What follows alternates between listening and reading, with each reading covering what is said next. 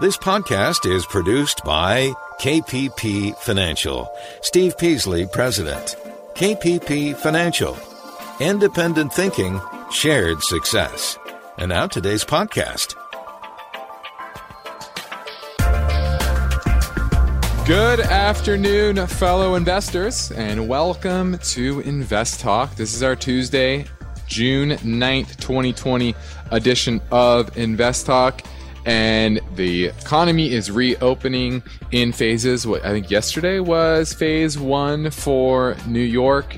Here in Southern California, uh, we're approaching phase three, I, I, believe, in Orange County. So, uh, you know, things are getting back uh, to, to the way they used to be somewhat. Uh, and the market as well is, is has reopened, right, to the, uh, to the upside.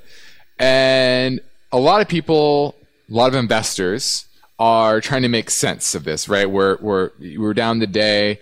Uh, I think yesterday closed slightly, uh, made slightly up on the S and P for the year. Now we're probably slightly down on the year. I have to go look at the numbers exactly, but you know we're now vacillating around that flat line for the year, like nothing happened.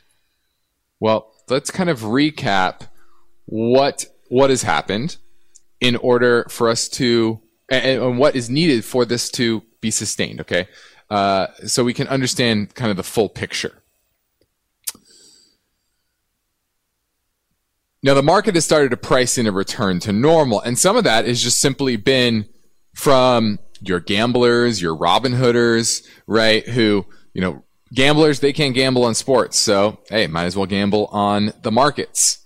There's a lot of people they just need that fix right? There's uh, what's the guy from Bar Barstool Sports Portnoy? He had a thing yesterday saying he's better than Warren Buffett. I don't know if that's a sign of the top, but I thought that was pretty interesting. And you can see Robin Hooders buying up bankrupt companies, right? Chesapeake, Chesapeake was up over 100% yesterday, uh, and then they filed for bankruptcy today. So, you know, you just see this misallocation of capital of all this money that's flooding into uh, the market from stimulus and a lot of this stimulus, a, lot of the money going to the market is stimulus from these unemployment checks, right? How we talk about how a lot of people have excess money. They're making more than they were before. Well, what are they going to do with that? Well, they might as well, you know, try to make more with it, right? And that's happening a, a lot. And the big question the market has to ask itself is there enough, is there enough stimulus out there to sustain the economy going forward. So let's look at a few things, a few factors that need to be considered. One is starting the end of this month, you're going to have the roll off of the forbearance on things like car loans, credit card payments, right? Most of those were for in forbearance for about three months April, May, June. So that's one. Number two is July is the end of the extra unemployment benefits, right? The extra $600 a week that people are making on top of normal unemployment benefits, that is allowing, uh, I think somewhere in the neighborhood of 70% are earning more than they would if they were working. So that's supposed to roll off. How much will be extended? What does the next stimulus package look like? I know that the uh, was it Speaker of the House? I said the name this morning. uh, I forget the name; it's off the top of my head. But he, he's pushing back on the stimulus size and saying, you know, he's kind of waking up to how much money we're spending. And at the end of September, we have the roll off of mortgage forbearance, right? Mortgage forbearance is typically uh, six months. So those are very important because once you have to go back to paying this debt and you're not getting making more than you were before, how much of that is flowing into the economy, flowing into the market? Okay, so those are important dates. And that feeds in, like I said, to the stimulus. Will the stimulus be big enough? Now we know that the Fed is going to enable Congress to spend as much as they want. They just did, right? We know that the Fed is monetizing the debt. Jerome Powell said that on 60 Minutes a couple weeks ago. So that is the main mechanism that Fed action is flowing into the real economy. Is it's enabling governments to continue to spend beyond their means. Because there's not enough foreign capital, there's not enough domestic capital to sop up the treasury issuance. So the Fed is enabling it. Number three, there's there's a slight rule change a couple months ago in regards to treasury securities on bank balance sheets. Now before it used to be a hit to what is called reserves. And that was part of the repo madness crisis. Was that banks ran out of reserves to fund domestic capital to fund the deficit that was back in September of last year. And the Fed stepped in and they, you know, they, they did their, their, their repo facility and, and kind of liquefied that market.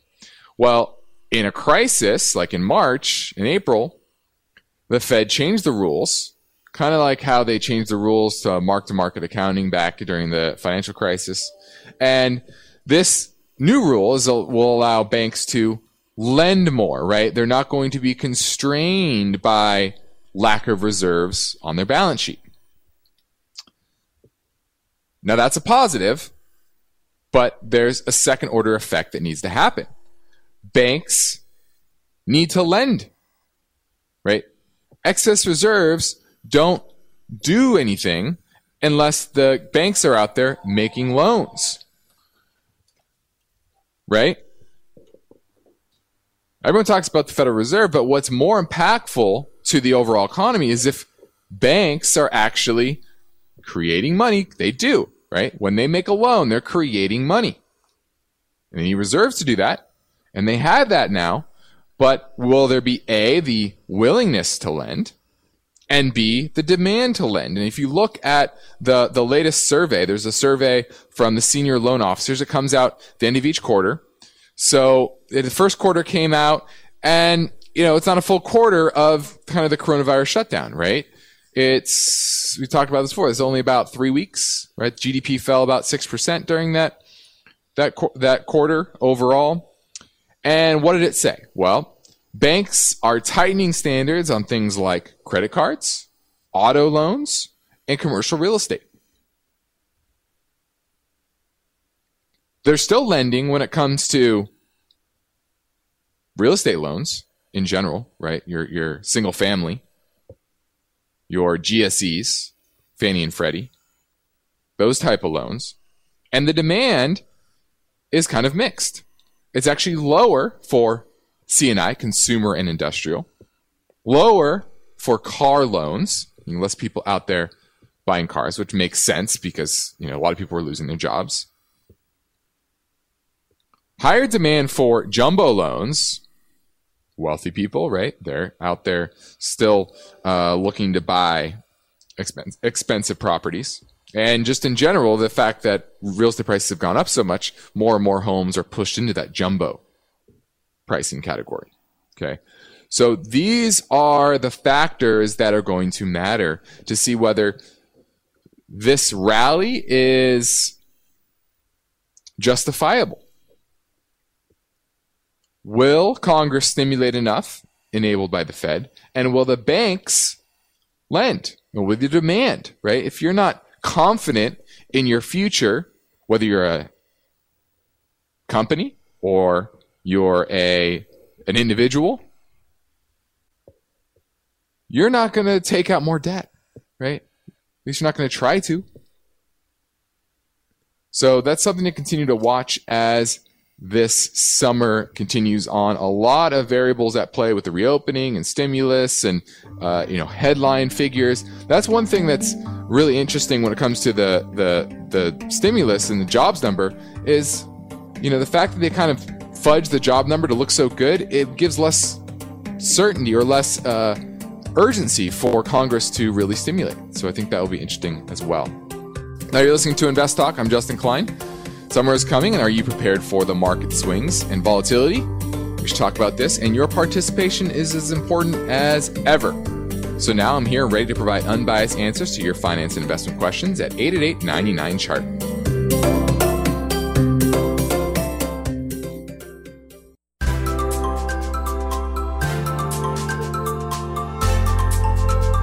You are listening to Invest Talk. We've seen the markets go up then down, sideways, and around. It's called volatility. And if you're a serious investor, you'll have finance and investment questions for Justin Klein. He's here now taking your calls live. Invest Talk 888 99 Chart. Yes, my name is Brandon from Louisville, Kentucky. Uh, trying to get your input on Capricor Therapeutics, CAPR. Uh, I wonder what you thought about that and growth coming up here soon. Thank you.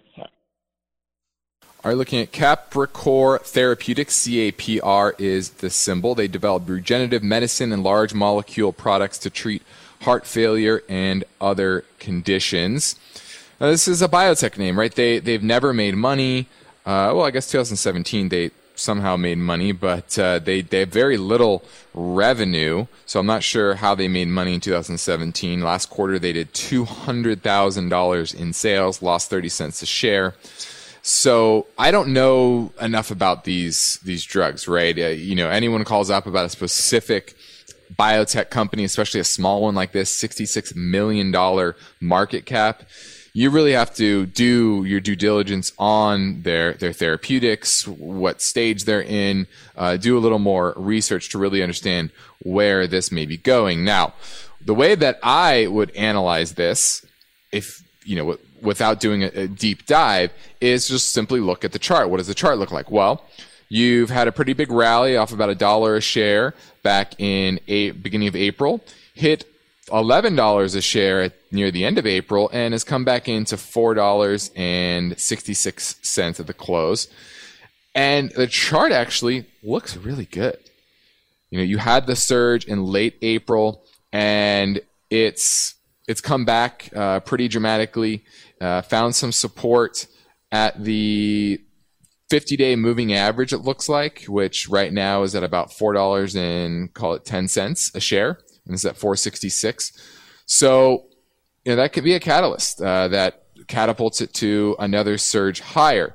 Now, is there news? What, you know, what is the fundamental catalyst? I can't tell you, but I can tell you on the chart, it looks pretty solid. Obviously, very high risk like I said, $66 million market cap, very little revenue, is burning cash at, eh, call it six, uh, trailing 12 months, $6 million uh, negative free cash flow.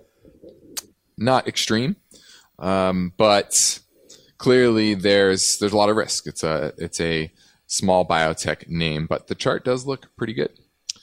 Now, my main talking point today concerns an opinion from one analyst that who predicts that there are five tech stocks to watch as the market recovers from COVID 19. And he highlights a few.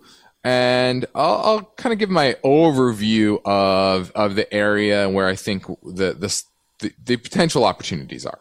Because uh, there's one specific subsector that uh, I really like overall and would be out there looking for entry opportunities. So we're going to discuss that. Also, for decades now, blue collar workers have been offshored, right, th- to China. But what about white collar workers? Could the COVID 19 crisis be the start of white collar workers being outsourced? We're going to touch on that. Also, dividends, misunderstanding dividends and how they can actually damage a, a company and how to think about them overall in context.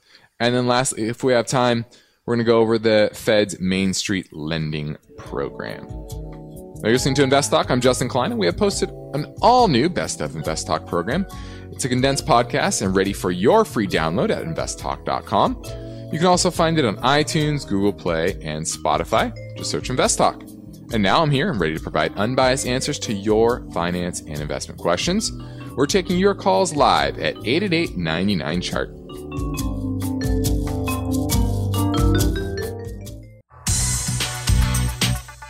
You are listening to Invest Talk. Every Friday on the program and the podcast, Steve Peasley shares highlights from the newest edition of the KPP Premium Newsletter.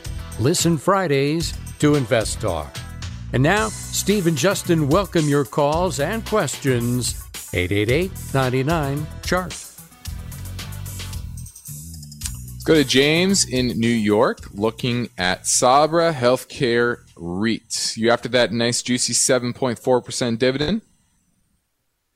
Uh, yeah, I like it. I have a ha- I bought a half position some time ago, and now I'm thinking of maybe Okay. putting a little more into it if you feel maybe the dividend is secure. I hope that it is. Um, I was thinking of maybe doing that, um, adding to the position. Well, I'll say this. So this is a REIT that's in the healthcare space, as the name uh, suggests. It's not the most profitable uh, in the industry, so uh, it's not my favorite, but I, I do like the space uh, overall. And, you know, their cash from operations continues to grow, but they've been growing through acquisition.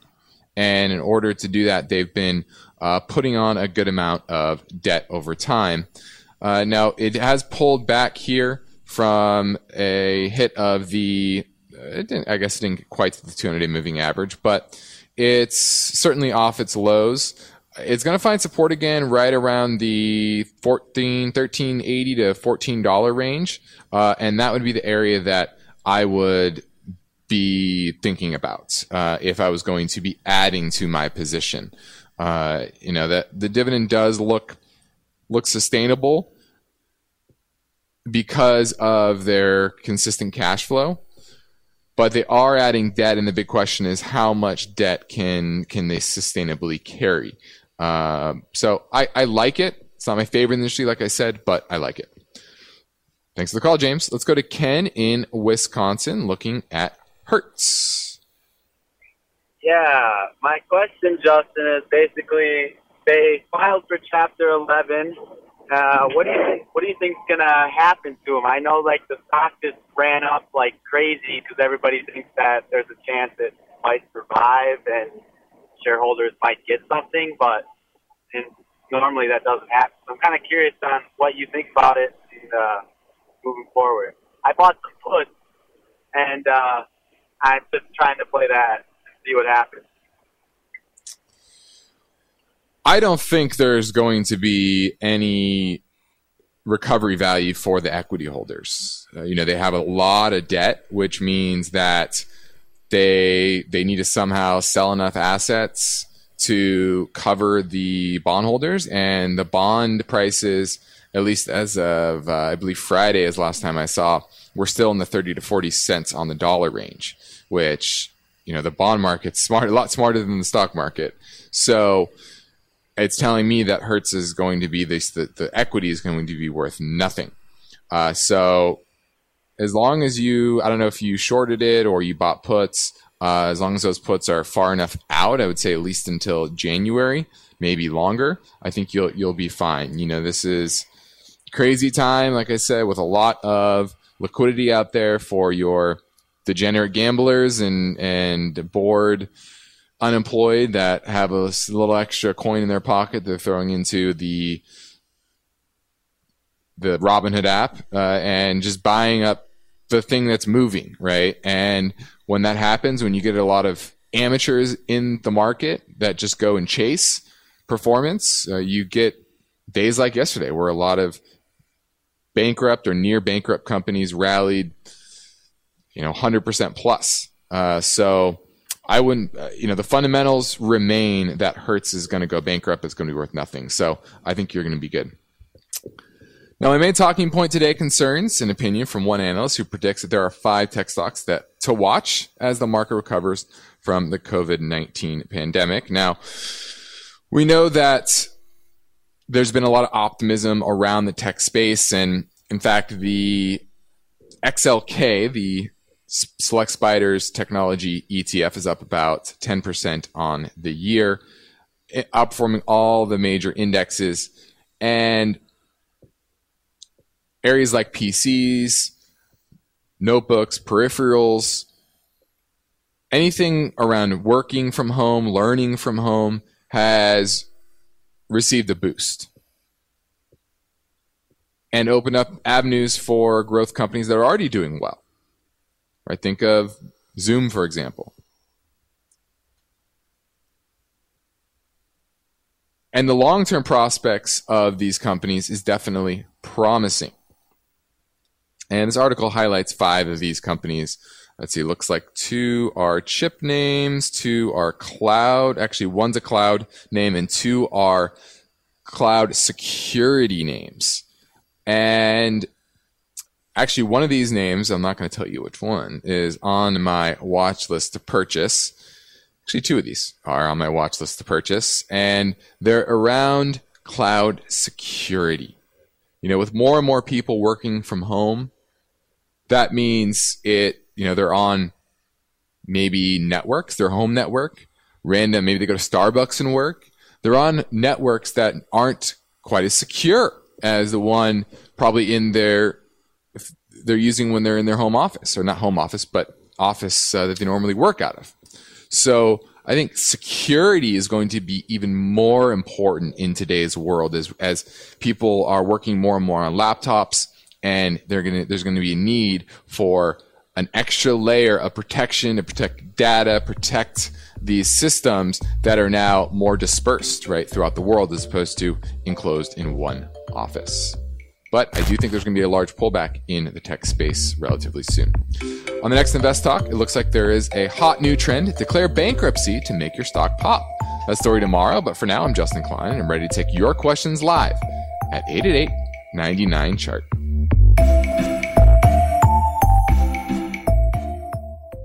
eBay Motors is here for the ride. Remember when you first saw the potential?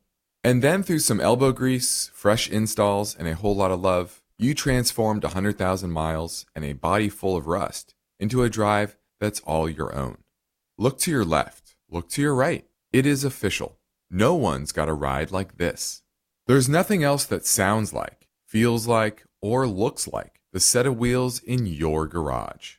With over 122 million parts, you can make sure your number one ride or die stays running smoothly, so there's no limit to how far you can take it. Brake kits, turbochargers, engines, exhaust kits, roof racks, LED headlights, bumpers, whatever your baby needs, eBay Motors has it.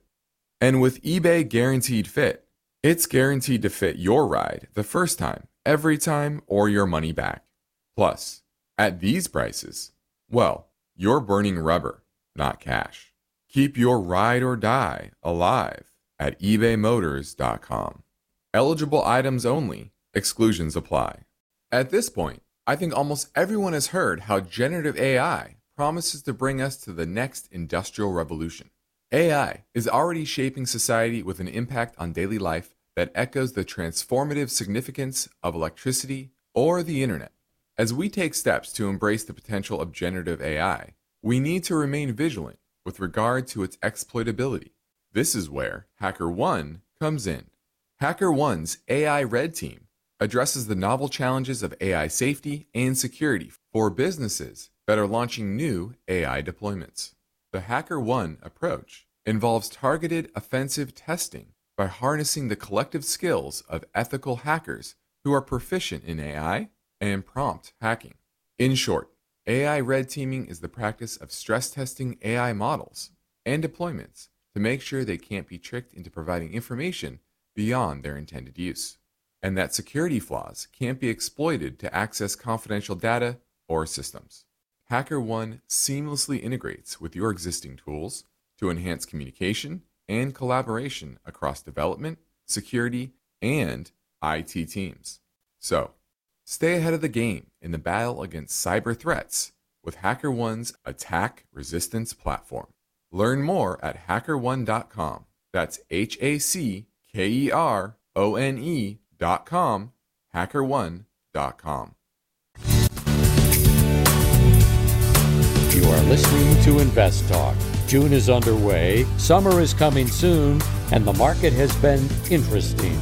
So you'll have important finance and investment questions, and Steve and Justin welcome your calls now.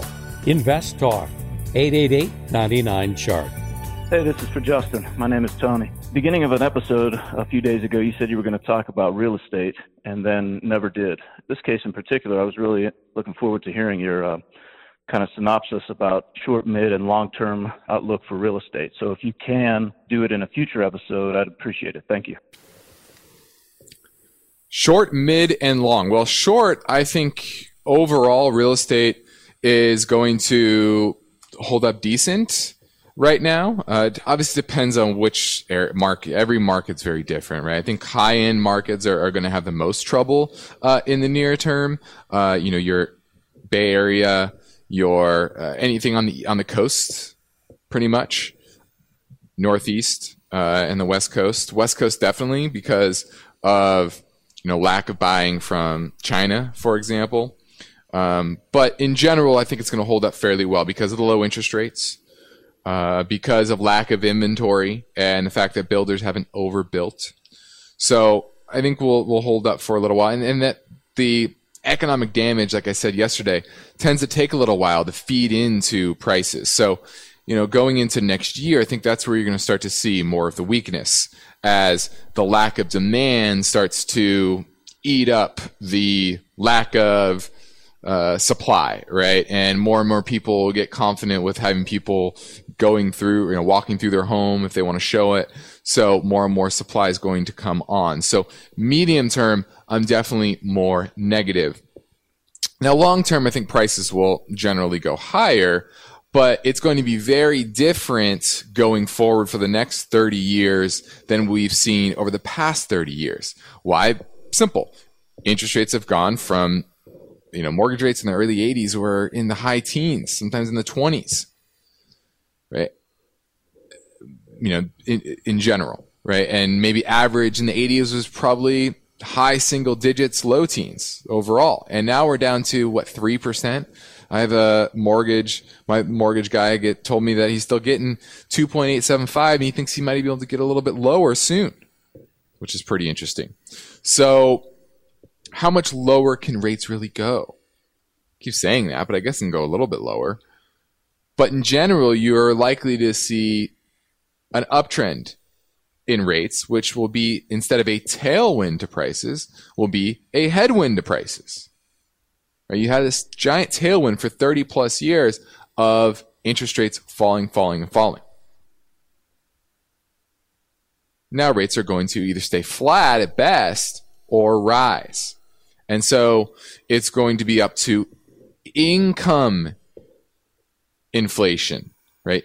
Income growth for real estate prices to rise because you can't just rely on cheaper credit in order to get payments lower.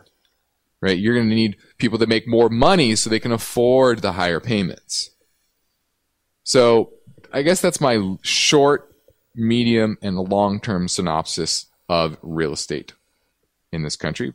But every little market's going to be different. Let's go to Herbert in San Antonio looking at CNP, which is Centerpoint Energy. Hi, Justin. Uh, thanks so much for taking my call. I love the show. Big fan. And uh, yes, uh, I do have some stock in that uh, um, mm-hmm. company. I've been researching them for a while, and I know it's always good to have a little bit of utilities under your belt or your portfolio. And I want to know what your mm-hmm. thoughts are. I'm looking to invest in the long term with that company. Is it a good thing or not? Well, this is not a pure play, a pure play utility. I'll say that. That's why it's down so much, right? You look at its performance compared to the utility index, it's done much, much worse over the past year or so. And that's because the company, on top of its electric transmission and distribution service to more than two and a half million customers in Houston, Southern Indiana, and West Central Ohio.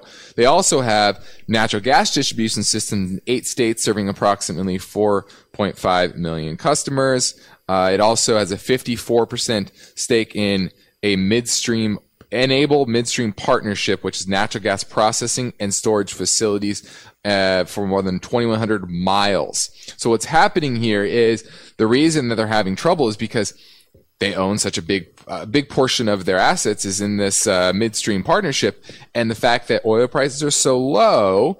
This is I've talked about this before. Oil prices are so low, shale production's cutting off and most of the reason shale production is there in the first place is to get the liquids out of the ground. Liquids out of the ground. Gas tends to be a byproduct. And companies like this have built systems and infrastructure to move that natural gas a byproduct of shale to end markets. And now that shale production is being cut off or has been cut off, the natural gas is also being cut off.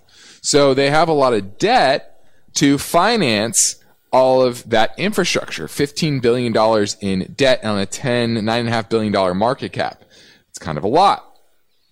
Now, the fact that they have something to counterbalance it a little bit with a consistent business, uh, utility business, that's definitely a good thing, which may allow them to stay in business. The problem is, is that unless volumes come back in the, in the natural gas side, they're going to need to take that excess money from the utility side, that, that profit, which is regulated most likely. I have to look, but they're they're going to need to use that to pay down debt on the on the other side, right?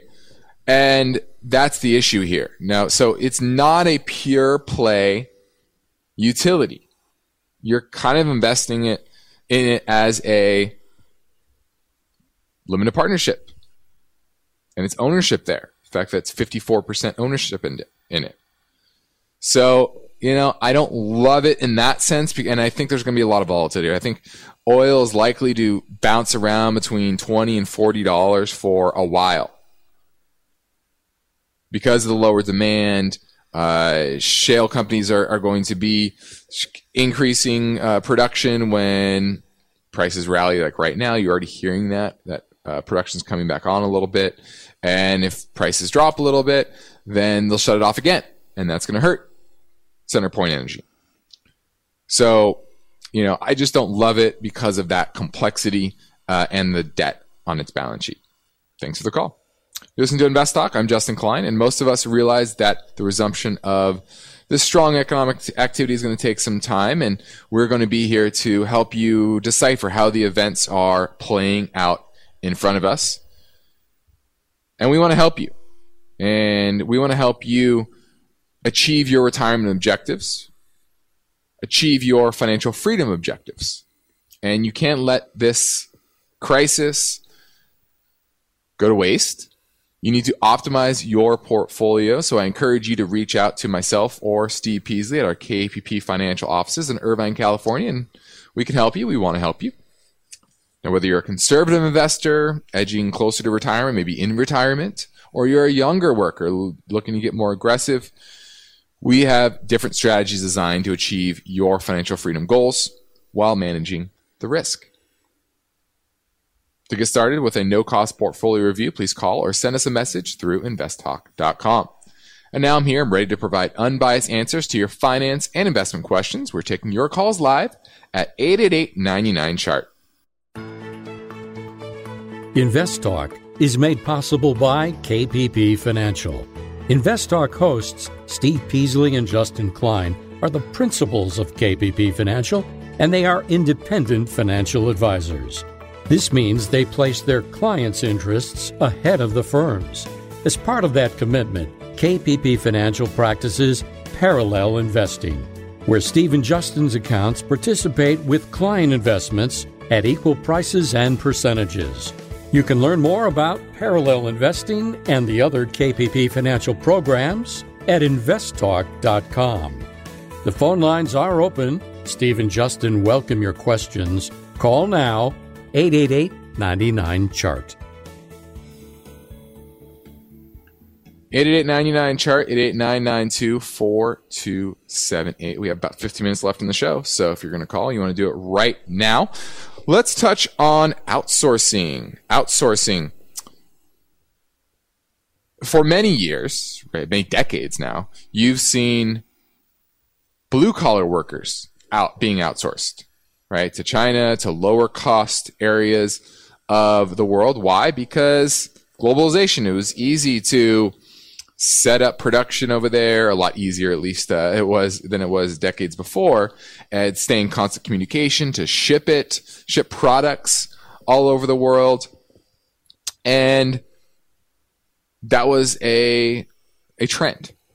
Now the big question is, will employers start to outsource white collar workers as well? If everything is done virtually through Zoom Why not outsource the work overseas to an area of the world that maybe speaks good English, has still have uh, enough skills, enough infrastructure, technology wise, to get all the things done and pay them a fraction of the cost. Maybe there there's some some issues from time to time, but if you have a core group that uh, here in America that can fix these issues, right? Administration, executives that can work through small issues, it can make a lot of sense. You know, before it was thought, you know, do you need that you needed team building and and you to allow this communication, you need to be in the same place. Now, not so much. So, I could definitely see this being a trend overall for businesses. So, what does it tell you? Well, it tells you maybe companies are going to become even more profitable, white collar companies. They're going to start to benefit from technology and globalization even more. And if you are a worker, you need to make sure you're not you, make sure you're indispensable. Right? That your job, your skill set can't be outsourced across the world. And this can also have political ramifications as well, right? You see that with the Rust Belt. A big reason that Trump was elected was because the swing states were disenchanted with the system that in a lot of ways left them behind. And Trump, in their view, rightly or wrongly, was viewed as a remedy to that globalization problem. So, what would the next order effects be? I think will very be very interesting. So, uh, I thought I'd bring that up because I'm hearing from some business leaders that this is going to be a trend. Let's keep things moving. It's time. Let's get back to the Invest Talk Anytime listener line at 888 chart. Hey, Stephen, Justin. Uh, my name's Chris. I'll take a look at a uh, position, Leidos Holdings, LDOS. Um, just curious to see what your take on it was in regards to the space that they're in, specifically, you know, focusing on uh, more government rather than the private sector um, in these times. Forward to uh, your guys' opinions on the next show. Thank you so much. Bye. Yeah, I think somebody called in the past month or two uh, on this. Uh, Leidos Holdings engaged in scientific, engineering, system integration, technical services, and solutions to various government entities and highly regulated industries, including the Department of Defense, intelligence community, Brit- British Ministry of Defense, etc. I like the space. I really do. Uh, you know, this is a company that and it's on my watch list, to be honest with you. I haven't bought it for clients or anything yet, but uh, $15 billion market cap, not a ton of debt, revenues growing in the low teens. Earnings are supposed to grow 19% next year.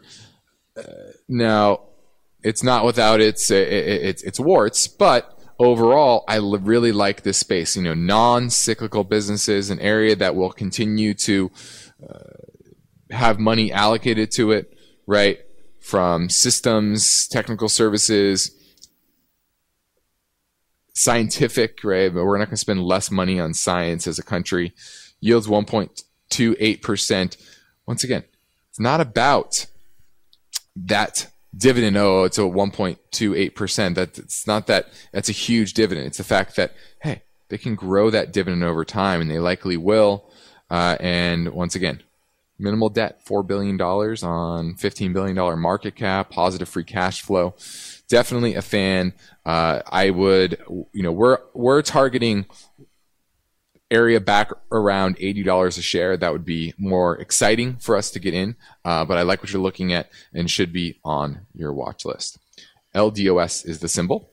88899 chart, 88992 4278. Let's discuss dividends.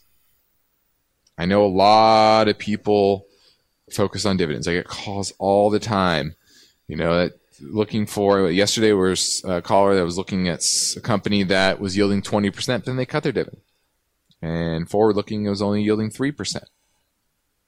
So after the break, I'm going to quickly go over how you should view dividends in context to the company as a whole, right? As a data point and what that means for the long term prospects of the business, of its ability to pay its shareholders as well as its employees, and answer the question are dividends actually good for companies long term and why? This is Invest Talk. I'm Justin Klein, and we have one goal here to help you achieve your own particular version of financial freedom. And we are going into our final break. So if you're going to call, you have to do that right now at 888 99 chart.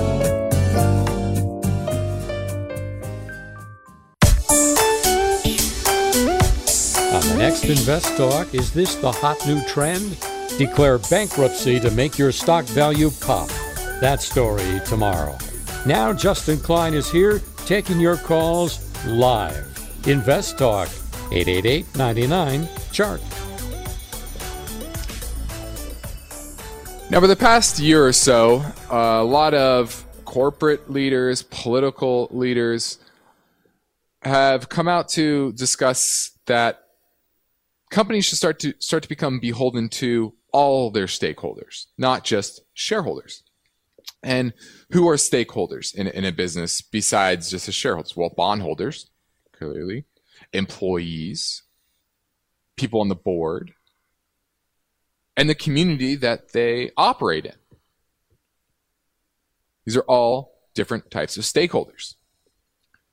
There's been a lot of railing against stock buybacks, but dividends are also a way that employers or companies return capital to shareholders. It doesn't have to just be stock buybacks. And a lot of leaders think that dividends are treated differently and that there's some holy grail that they should not touch these dividends, that the income stream is important. Now, a lot of this has to do with income to pension funds, etc. But dividends are part of the total return of any investment, at least in, in the uh, stock market. Now, many people think that, oh, this dividend is some sort of free lunch. No, it's not. You know, that money is coming out of the business, either through cash flow and earnings or debt. And oftentimes a combination, right? Especially in today's world when so many companies are have leveraged balance sheets. And a lot of those companies with high dividend yields, that's what they're doing. They're adding debt on their balance sheet in order to pay that dividend. Now, the alternative is to not pay a dividend, and then shareholders can create their own dividend, which is called liquidity, right? Stock price goes up, price goes up, all that money, all that free cash flow, the earning stays within the business, and management is allowed to deploy that capital effectively, hopefully, right? Profitably. If they aren't, they're bad leaders. So there's a fallacy about dividends that they are necessary for great long term returns. And really, what they do, I'll tell you what really they do. They can keep leaders from making bad acquisitions, right? Because they have a lot of times when you don't pay a dividend, you have good business, you have a bunch of cash on your balance sheet, you go out and make expensive acquisitions, right? You empire build and you take on projects that are just simply not profitable or, or acquisitions that are not profitable. And that's the best thing that dividends do for companies. And they can get you into trouble as well, right? By adding on debt, sustaining a dividend that you really shouldn't, right? Because maybe there's the company or bit or sector is in secular decline.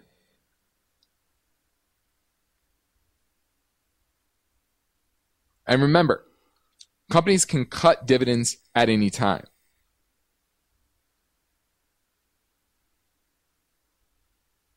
And dividends oftentimes can prevent